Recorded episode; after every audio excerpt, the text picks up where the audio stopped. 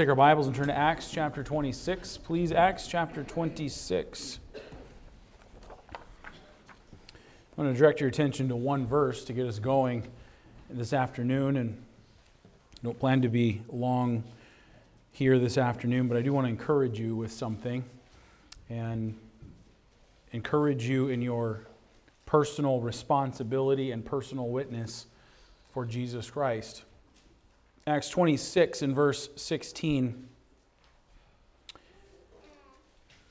These are Jesus' words to the Apostle Paul in context here, and we'll go back through it in just a second. But Paul is giving his personal testimony here, and he's telling of what the Lord has did in his life. And he says in verse 16, But rise and stand upon thy feet, for I have appeared unto thee for this purpose, to make thee a minister and a witness both of these things which thou hast seen, and of those things in which I will appear unto thee. Paul testifies that the Lord appeared to him for this purpose to make him a minister and a witness of the things that he had seen and heard and the things that the Lord would show him later on. Let's pray. Heavenly Father, I pray that you'd encourage our hearts and challenge us as well with this, these thoughts here this afternoon, though they may be brief. Lord, I pray that your word would effectually work in us that believe. In Jesus' name we pray. Amen. In chapter, chapter 25, the Apostle Paul is standing before a man named Felix. And Paul preaches to Felix concerning righteousness and temperance and judgment to come. In that context, Paul also gives some testimony of his own life and what God did for him. And the Bible says that because of Paul's preaching to Felix, the Bible says that Felix trembled. He was under conviction over the things that Paul preached, but Felix ended up sending him away for a more convenient time, a more convenient season. When you get into chapter 26, we see the Apostle Paul standing before a man named Festus and King Agrippa. And when King Agrippa had come to Caesarea to salute Festus, who was the new governor, Festus was telling Agrippa about this man named Paul, who was a prisoner, and how charges had been brought against him, but those charges had not been proven, and how he had appealed to Caesar because of that. And so Festus was in this situation that he actually was appreciative of Agrippa coming because it would kind of help him out in the political situation that he found himself in. That's the context. What I want to do is actually read all of chapter 26 so that you can read it for yourself. and You get the idea, you get the story. So there's, there's quite a bit of reading here, but just follow along as I read through it, and then we'll, we'll talk about some more uh, principles here. So let's start in verse 1. Then Agrippa said unto Paul, Thou art permitted to speak for thyself. Then Paul stretched forth the hand and answered for himself. I think myself happy, King Agrippa, because I shall answer for myself this day before thee, touching all the things whereof I'm accused of the Jews, especially because I know thee to be, to be expert in all customs and questions which are among the Jews. Wherefore I beseech thee to hear me patiently. My manner of life from my youth which was at the first among mine own nation at Jerusalem, know all the Jews, which knew me from the beginning, if they would testify that after the most straitest sect of our religion I lived a Pharisee. And now I stand and am judged for the hope of the promise made of God unto our fathers, unto which promise our twelve tribes, instantly serving God day and night, hope to come for which hope's sake, King Agrippa, I am accused of the Jews. Why should it be thought a, uh, a thing incredible with you that God should raise the dead? I verily thought with myself that I ought to do many things contrary to the name of Jesus of Nazareth, which thing I also did in Jerusalem. And many of the saints did I shut up in prison, having received authority from the chief priests. And, and when they were put to death, I gave my voice against them. And I punished them oft in every synagogue, and compelled them to blaspheme. And being exceedingly mad against them, I persecuted them even unto strange cities. Whereupon, as I went to Damascus with authority and commission from the chief priests, at midday, O king, I saw in the way a light from heaven, above the brightness of the sun, shining round about me and them with, which journeyed with me. And when we were all fallen to the earth, I heard a voice speaking unto me, and saying in the Hebrew tongue, Saul, Saul, why pers- persecutest thou me? It is hard for thee to kick against the pricks. And I said, Who art thou, Lord?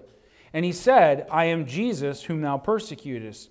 But rise and stand upon thy feet, for I have appeared unto thee for this purpose to make thee a minister and a witness both of these things which thou hast seen and of those things in which I will appear unto thee, delivering thee from the people and from the Gentiles, unto whom now I send thee, to open their eyes and to turn them from darkness to light and from the power of Satan unto God, that they may receive forgiveness of sins and an inheritance among them which are sanctified by faith that is in me.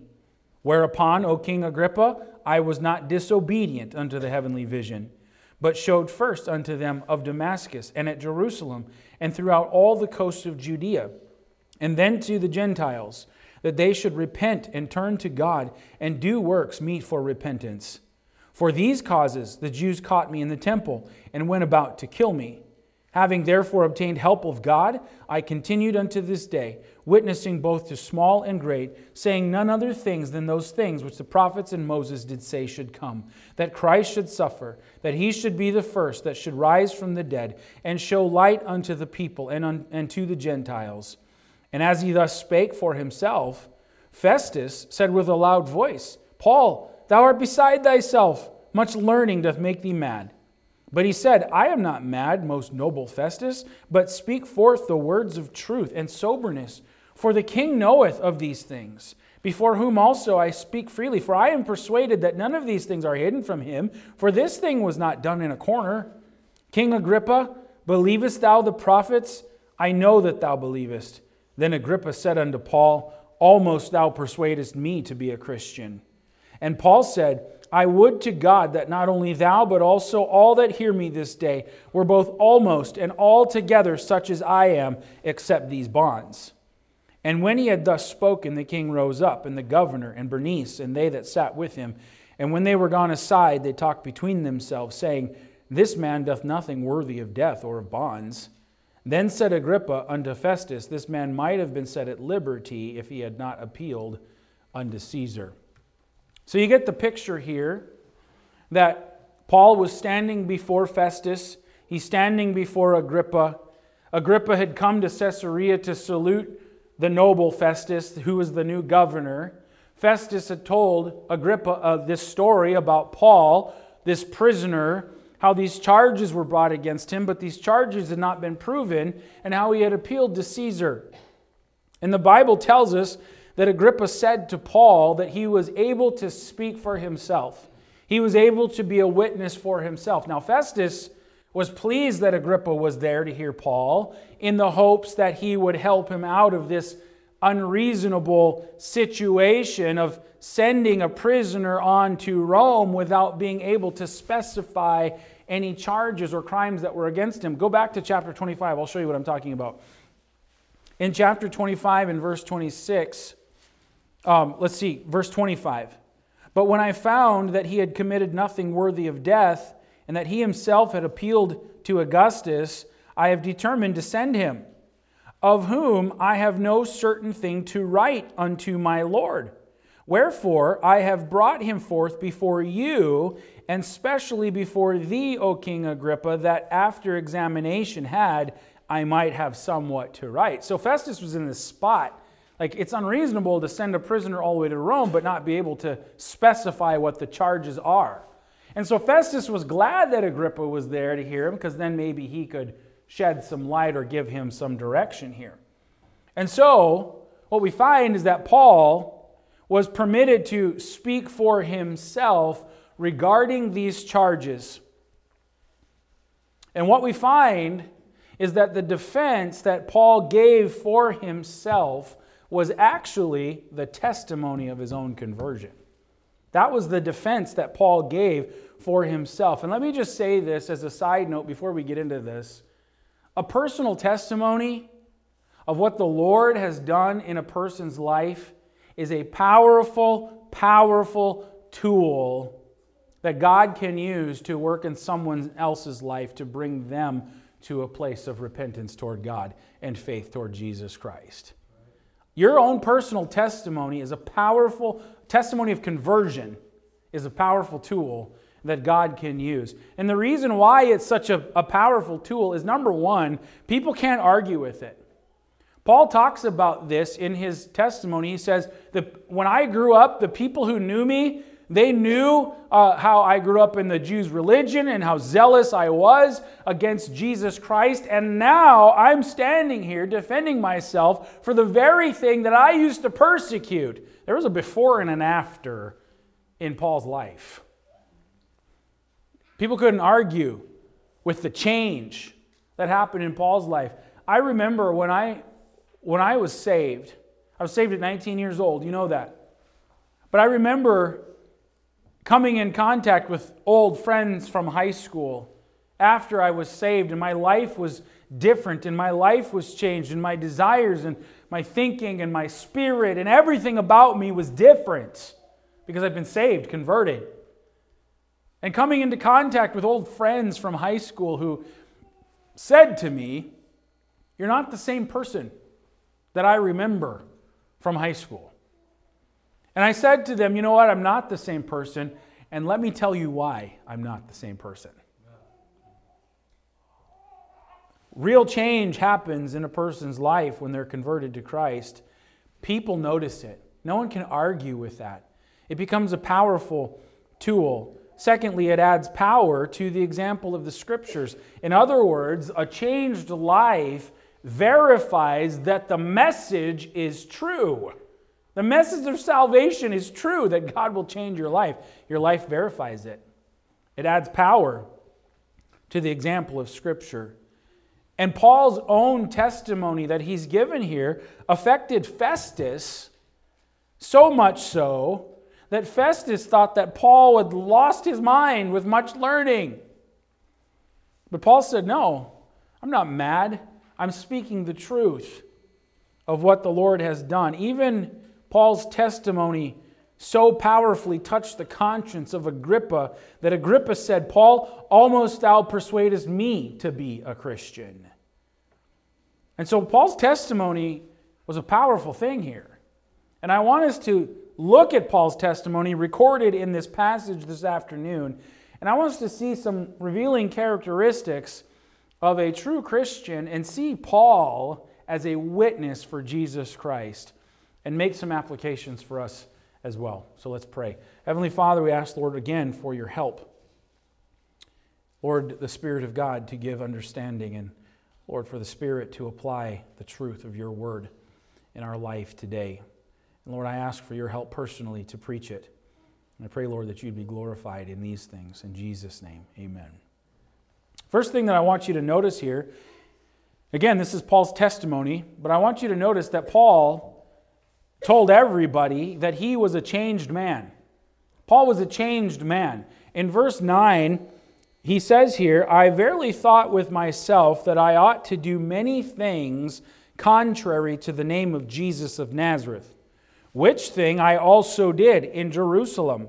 And many of the saints did I shut up in prison, having received authority from the chief priests. And when they were put to death, I gave my voice against them. And I punished them oft in every synagogue, and compelled them to blaspheme. And being exceedingly mad against them, I persecuted them even unto strange cities. Whereupon, as I went to Damascus with authority and commission from the chief priests, at midday, O king, I saw in the way a light from heaven, above the brightness of the sun, shining round about me and them that journeyed with me. And when we were all fallen to the earth, I heard a voice speaking unto me and saying, the Hebrew tongue, Saul, Saul, why persecutest thou me? It is hard for thee to kick against the pricks. And I said, Who art thou, Lord? And he said, I am Jesus whom thou persecutest. But rise and stand upon thy feet. For I have appeared unto thee for this purpose, to make thee a minister and a witness both of these things which thou hast seen, and of those things in which I will appear unto thee. And Paul goes on to talk about his commission from the Lord. And then he says in verse 19, I, he says, Whereupon, O King Agrippa, I was not disobedient unto the heavenly vision, but showed first unto them of Damascus and at Jerusalem and throughout all the coast of Judea, and then to the Gentiles, that they should repent and turn to God and do works meet for repentance. For these causes the Jews caught me in the temple and went about to kill me. Having obtained, therefore, obtained help of God, I continue unto this day, witnessing both to small and great, saying none other things than those things which the prophets and Moses did say should come that Christ should suffer, and that he should be the first that should rise from the dead and show light unto the people and to the Gentiles. Notice that Paul says here that he was a changed man. At one point, he did many things contrary to the name of Jesus, but now he's a bondslave to witness of the things that he has seen and heard. And he says, I continue in that to this very day the change in the Apostle Paul's life was radical and it was complete. It wasn't a partial change, it wasn't some reformation of some things. He was a brand new creature, a different person. And it wasn't of the will of the flesh. It wasn't of the will of man. It was of the will of God. He was born anew. He was made different. Notice what he says. Turn over to 1 Timothy chapter 1. 1 Timothy chapter 1. And look in verse 11. 1 Timothy 1:11 according to the glorious gospel of the blessed God which was committed to my trust and I thank Christ Jesus our Lord who hath enabled me that and that he counted me faithful putting me into the ministry who was before a blasphemer and a persecutor and injurious, but I obtained mercy because I did it ignorantly in unbelief. And the grace of our Lord was exceeding abundant with faith and love which is in Christ Jesus. This is a faithful saying and worthy of all acceptation that Christ Jesus came into the world to save sinners, of whom I am chief. Howbeit, for this cause I obtained mercy, that in me first Jesus Christ might show forth all long suffering for a pattern to them which should hereafter believe on him to life everlasting. Notice what Paul says here, and note the contrast that he indicates in his life the before and the after. He says, I used to be blasphemous, I used to be a persecutor, I used to be injurious. This was my life, but I obtained mercy from the Lord. Grace, the grace of God was exceeding abundant in my life. And, and, he, and he testifies that Christ Jesus came in the world to save sinners, of whom I am chief. Notice the contrast, the before and the after in Paul's life. Because of conversion, because of salvation, he was a changed man. And let me just make this application here this afternoon. There's nobody who's always been a Christian. There's a point in time when you come to know the Lord Jesus Christ in salvation. It's a, it's a spiritual birth. It's called the new birth. And the truth is that nobody can be a Christian without being born again. Jesus said, except a man be born again. Nobody can be a Christian without being born again. You know what it means to be born again? It means to be made new. A new nature is needed before we can enjoy true fellowship with Jesus Christ. And the application is this examine your own heart this afternoon, examine your life. Can you identify a before and an after? Is there a change? Because a true Christian for a true Christian, there will be identifiable change. I'm going to say it again, and I'm going to say it with more force and emphasis. For a true Christian, there will be identifiable change. We say, well, Pastor, I got saved when I was young. I mean, I wasn't a bad kid. I didn't have all these sins in my life that were just visible to people. Honestly, it doesn't really matter your personal situation and how you grew up. It doesn't really matter the environment that you grew up in. When you come to know Jesus Christ, listen, listen, we come into the world born sinners with a sin nature. We sin because of our nature. We, we lie because of our nature. We, we deceive because of our nature. We cheat, we steal because of our nature. That's who we are. When, we're, when we come into a relationship with Jesus Christ through faith and repentance toward God, we're born again. We're made new with a brand new nature that's created in Christ Jesus. There will be a difference between what you were and what you are now. But I don't, I don't have the, all these sins. It doesn't matter. It doesn't matter. There's going to be an identifiable change in your attitude. There's going to be a, an identifiable change in the way that you respond to correction. Instead of in pride and self righteousness, there's a humility that's created in us when we receive correction, not only from people who are, you know, uh, our elders in life or correction from the Lord. There will be an identifiable change no matter what.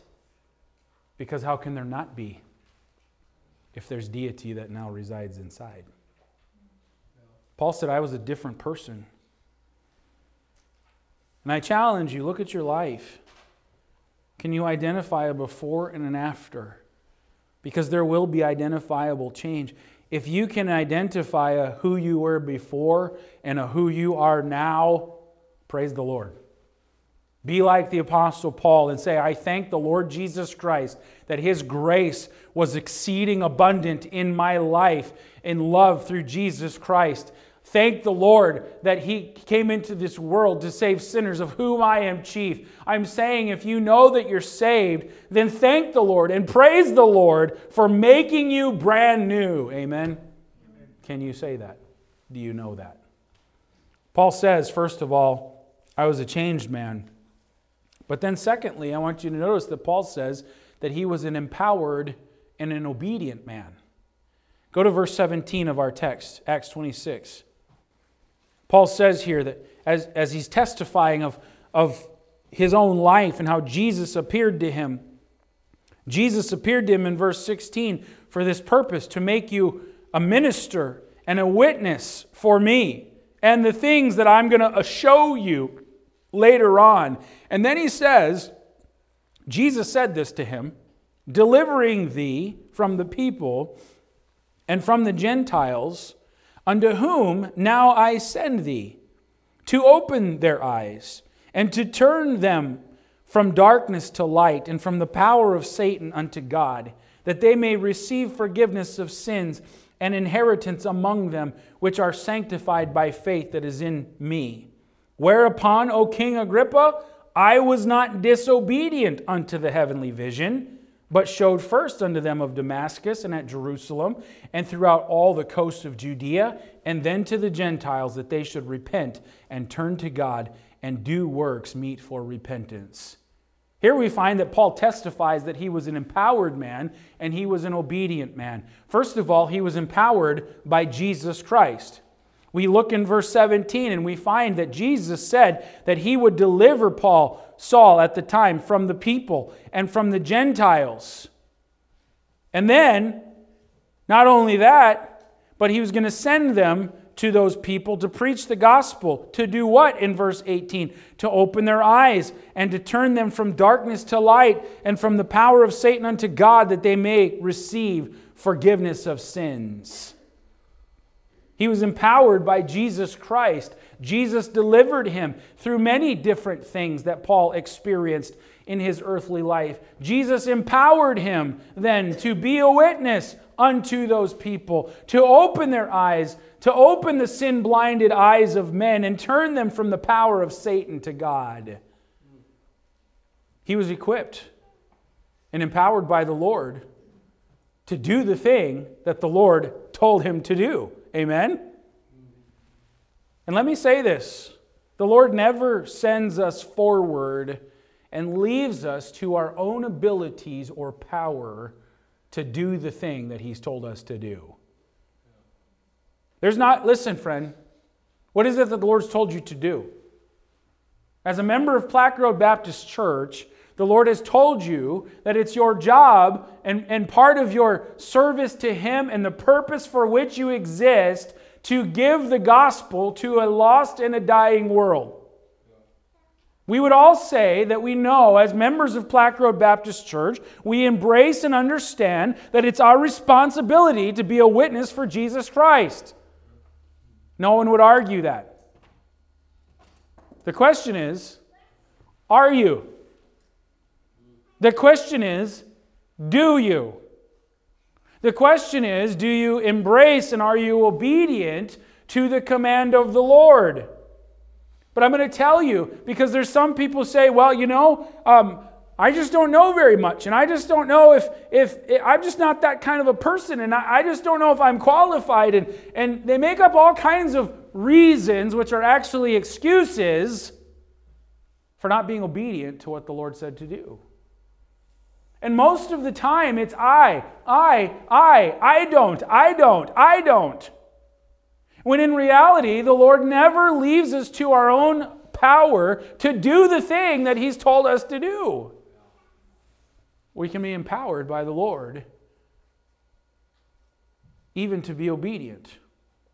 And so, what I'm saying is, there's not a coworker, there's not a family member, there's not a friend that you have that the Lord wants you to witness to that He is not ready to enable you to do the thing that He wants you to do. All He needs is for you to trust Him and to be obedient to Him. Maybe it's a call of God on your life. And again, there might be excuses. Well, I'm not qualified, or I'm too old, I don't know enough. And all of these are excuses for not being obedient. And Paul said here in his testimony that Jesus Christ appeared to me for this purpose to be a witness to, for him uh, uh, uh, of the things that I've heard and the things that I've seen, and also of the things that he's going to reveal to me. And Jesus delivered me from those who would do harm, and Jesus empowered me to do the thing that he told me to do. So we find that he was empowered of the Lord. But we also find that he was obedient then to the Lord.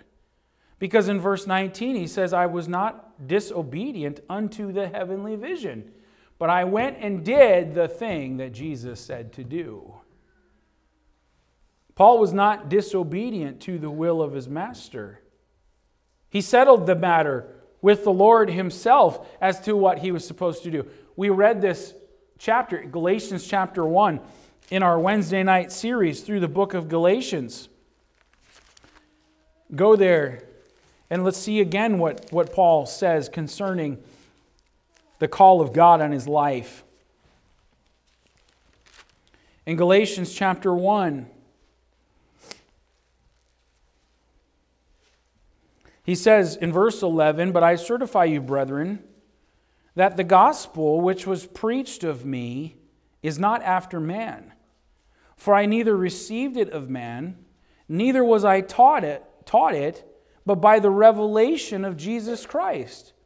For ye have heard of my conversation in times past in the Jews' religion, how that beyond measure I persecuted the church of God and wasted it, and profited in the Jews' religion above many mine equals, in mine own nation, being more exceedingly zealous of the traditions of my fathers.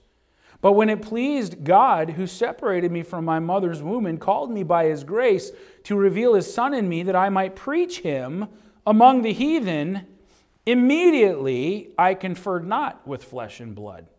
Neither went I up to Jerusalem to them which were apostles before me, but I went into Arabia and returned again unto Damascus. Then after three years I went up to Jerusalem to see Peter and abode with him 15 days. But other of the apostles saw I none save James, the Lord's brother. Now the things which I write unto you, behold, before God I lie not. Notice what Paul states here. The gospel I've been preaching, I didn't receive it of men. It came by revelation of Jesus Christ. And he said, You know my history, my before, how I profited in the Jews' religion and was zealous. But when God saved me, and thought it good to reveal his son in me, and he changed my life. The reason he did that was that I might preach him among the heathen, and immediately I conferred not with flesh and blood. He had completely surrendered his will to the Lord, and he didn't dishonor the Lord by immediately conferring with flesh and blood. No, he immediately obeyed what he knew at the moment he was supposed to do.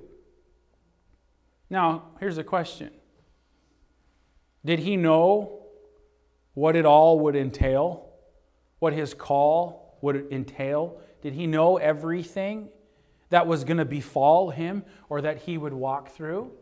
No, he didn't know that. In fact, he said to Agrippa, he said, The Lord revealed that it was my purpose to be a witness for him, to, to speak of the things I had seen and heard, and the things that he would show me later on. What does it imply?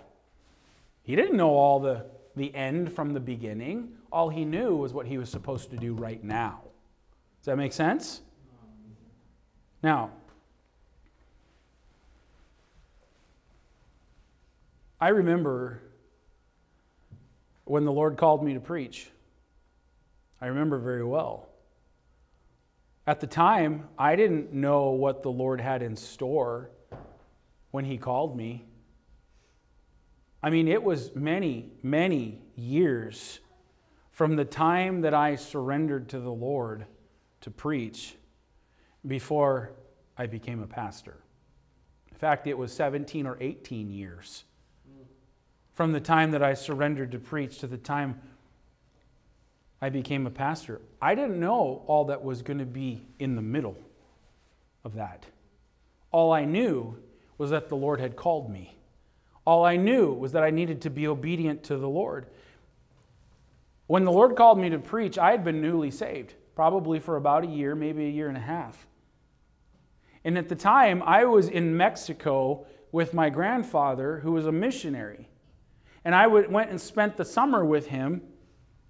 And he would take missions trips or take groups that would come down to visit. He would take them into Mexico for, you know, five days or whatever it was. And, and there was a mission trip for them, and they would preach the gospel and, uh, in these villages, and they would hand out literature, and they would do all kinds of things. And that's what I did with him all summer long. And I remember this I remember that anytime there was preaching, anytime there was preaching on serving the Lord and giving your life to the Lord, I remember feeling such conviction in my soul, almost like the same kind of conviction I felt when God was calling me to salvation. And it was somewhat confusing at the time because I know that I'm saved. What in the world am I sensing? What in the world am I feeling? And I was bothered by it and I was tormented by it. And I went and talked to my grandpa about it. And he said, Could it be that the Lord is trying to call you to serve him? And I said, Well, I didn't want to admit that, that that could be what it was. And so my grandfather and I, we, we, we decided let's, let's pray for a couple of weeks. Let's just take some time and pray on this. And, and you make sure your heart is surrendered to the Lord. And we did. And two more weeks went by, and there was another trip. And anytime there was preaching on serving the Lord, is just so compelling in my soul.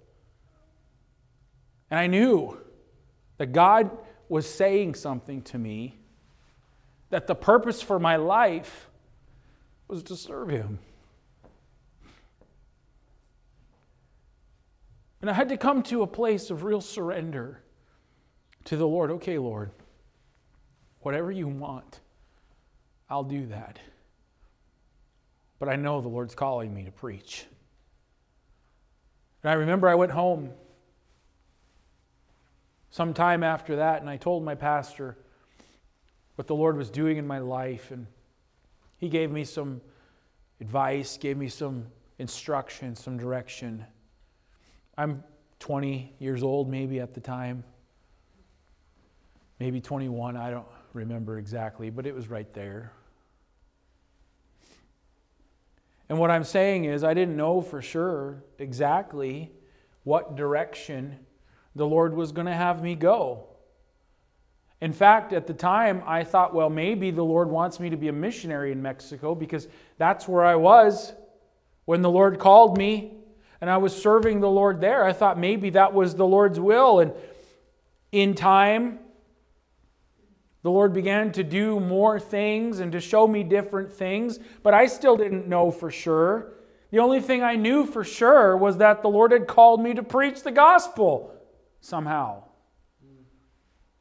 Well, I went home and started in the Bible Institute and serving in my local church. And it was seven and a half years from the time that the Lord called me to preach until the Lord opened up the door and allowed me to serve in full time ministry on staff at church. It was seven and a half years of growing and serving and and learning of the Lord before the Lord put me in a place of full time ministry. It was another nine and a half or ten years after that before the Lord made known that I was supposed to come to Alaska. 18 years from the time I surrendered to preach to the time that I took the pastorate. Friend, that was nine and a half, almost 10 years ago now. I can't believe it's going to be 10 years come June. It goes by so fast. The point that I'm making here is that from the time I surrendered to the Lord in Mexico to the time that I entered full time ministry, even as a pastor, more than almost 20 years had passed, and that was 10 years ago. All that the Lord instructed in, all that the Lord allowed to happen in between was all for his purposes. And the point is this we don't need to have it all figured out or planned out. The Lord has that under control. And the Lord will enable in His time what He needs and what He wants is simply for us to be obedient to what we know right now. I'm going to ask you to not fall asleep I'm going to ask you to try to engage with me here. I know it gets long on Sundays, but this is important. This is truth from God's Word. The Lord wants to use your life. Listen, the tendency for us is to confer with self first. When the Lord is speaking, maybe the Lord wants you to witness to somebody. Maybe that's something that God has for you right now, but you're avoiding it, or you're trying to plan it out for the best time that I can work up the nerve to be a witness to them. Maybe the Lord's calling you to serve Him in ministry. What He wants from you is obedience to what you know. He's going to enable and empower you according to His will for tomorrow. Are you obedient? Who is it that the Lord would have you be a witness to that you're not being obedient to Him in. Well, just remember, Paul said he was empowered to do the thing that God told him to do. The Lord will do the same for you. Will you obey Him? Thirdly and lastly, and I'll be quick with this, look at verse 22. Go back to our text. I think I've lost some of you. It's overtaken you. I had a good time talking with Brother McDowell at the men's conference that I was preaching at, that his church was hosting. And that subject came up, by the way. We were talking about our, our Jamaica trip. And I was telling Brother Fryman about the whole trip. And Brother McDowell and I were laughing about not letting it overtake you. And Brother Fryman's like, What are you laughing at? What are you talking about? So I had to tell him the story. But I couldn't use all of the words that you would normally use. And I don't know if you, some of you don't know what I'm talking about. Others of you do remember. But you remember when I came back from Jamaica and I told you what the Jamaicans call it when, when you fall asleep in church? You remember that? So I was telling Brother Fryman that. He got really offended. Like, I didn't say it. I didn't say it. They made it up, okay? Just telling you what it is. I think it's overtaken some of you. Look at verse 22. Here's the last thing. Having therefore obtained help of God, I continued unto this day, witnessing both to small and great, saying none other things than those things which the prophets and Moses did say should come. The third thing is that Paul testifies that he was a divinely helped man. He said, I obtained help from God. Paul, in his life, he was persecuted. He says that often he was cast down, but not destroyed.